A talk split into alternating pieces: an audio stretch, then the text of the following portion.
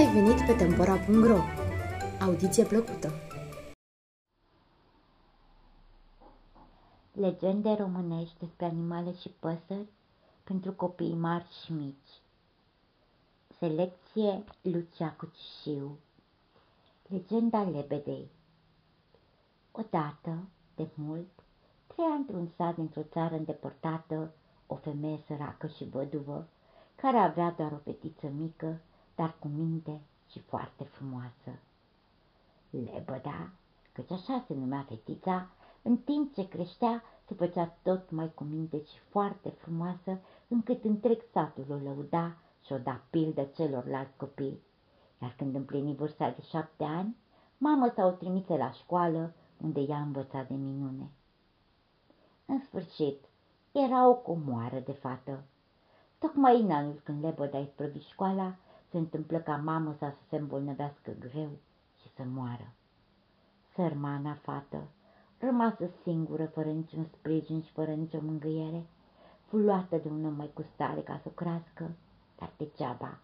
Nu mai avea mângâierea de mamă și apoi copiii acestuia o să căiau. Într-una din zile, ea se hotărâ să plece în lume, că poate va găsi un loc mai bun. Zis și făcut, pândi până ce toți ai casei erau duși după treburi, se furișă prin fundul grădinii și când ajunse la drumul mare, o la fugă până ce ieși afară din sat. Era o zi caldă de vară. Lebăda mergea pe drumul prăfuit, gândindu-se cum alți copii stau fără grijă la casele părinților lor, pe când ea trebuie să rătăcească cine știe cât, până când va găsi una de post. La joc nici nu se mai gândea. Nu după mult timp zări o pădure prin care trebuia să treacă. Ajunsă acolo, ea se așeză pe iarbă să se răcorească, iar mai târziu se afundă printre copaci să caute flori și fructe de pădure. Dar deodată băgă de seamă că se însără. Un fior îi străbătu tot corpul. Ce să facă? Nu mai găsea drumul și apoi unde să se ducă noaptea? Întunericul se cobora din ce în ce și odată cu dânsul norcroși și negri prevesteau sosirea unei furtuni. Lepăda speriată începu să alerge încoace și încolo spre a găsi drumul, dar vai, rătăcise de-a binelea.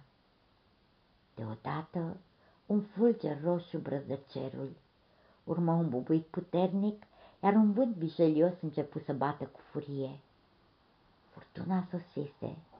Sărmana fată, plângând și tremurând de spaimă, se adăposti lângă un buștean gros, ascunzându-și fața în mâini, spre a nu mai vedea nimic în jurul ei. În curând îi veni în minte cum mama sau învățase că în timp de furtună să zică tatăl nostru. Repede se ridică în genunchi și cu mâinile împreunate șopti printre lacrimi rugăciunea. Dumnezeu care întotdeauna ascultă ruga copiilor cu minți, veni în ajutor. Ca prin minune furtuna încetă, iar fata văzu aproape de ea o femeie nespus de frumoasă, îmbrăcată cu o haină luminoasă, iar în picioare purta pantofi țesut din fir de aur, cu cât o stea pe vârful fiecăruia. Părul său auriu, asemănător cu razele de soare, se revărsa în valuri bogate pe spate și peste umeri, iar copacii își plecau crengile până la pământ, ca și cum i s-ar fi închinat. Fetița mea, îi spuse minunata făptură, eu sunt zâna zorilor și auzindu-ți rugăciunea, am venit să te iau cu mine. Știu că ești orfană și nu ai pe nimeni, de aceea vei merge la palatul meu unde vei trăi în cea mai mare fericire. Fata, uimită și de vederea zânei și de norocul ce o aștepta, nu putu mai mult decât să-i mulțumească. Ca de o putere nevăzută se pomeni ridicată în sus și se văzu plutind pe deasupra munților, a câmpiilor, a satelor și a orașelor, până ce se lăsară departe, departe, la porțile unui minunat palat de cristal, care avea 12 turnuri de aur și în vârful fiecărui turn se lucea câte un luceafăr. Era palatul zânei. Îndată aci Lebăda fu îmbrăcată cu veșminte scumpe și îi se dădu serviciul de supravechetoare a personalului palatului, compus din felurite păsări și animale. Trecând un timp oarecare de viață îmbelșugată, lepăda se schimbă cu totul de cum fusese și în loc de fata smerită cu minte și miloasă, deveni mândră și începu să persecute bietele păsări și animale, va pe care îi se părea că nu intră în voie le biciuia și nu le da de mâncare. Răbdară bietele ființe o bucată de vreme, dar când văzură că nu mai e chip de scăpare, se atunară în ascuns ca să se sfătuiască cum să scape de pacoste. În sfârșit, după multă trudă, se găsi tocmai o cioară zburlită care să vină într-ajutor. Păși în fața tuturor și zise, Eu am găsit ideea cea mai bună de scăpare și tot eu o voi duce la îndeplinire.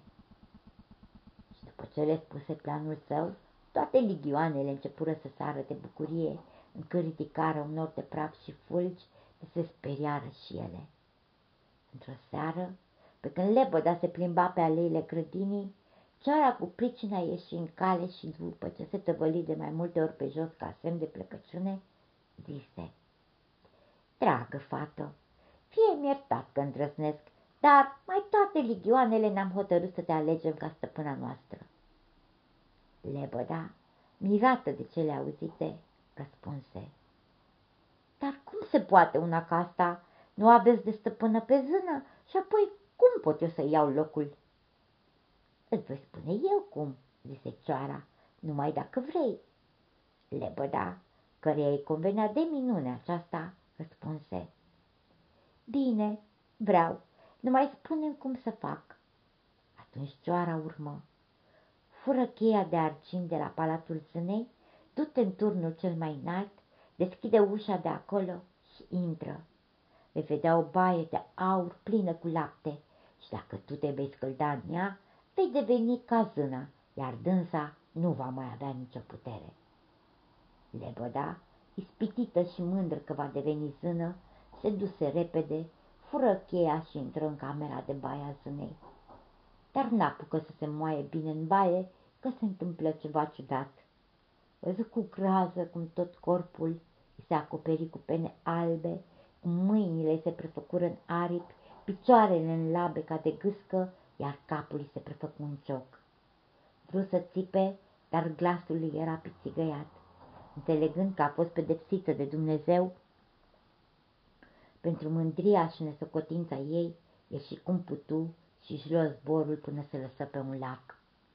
Și de atunci plutește mereu pe ape, căindu-se de greșeala pe care a făcut-o.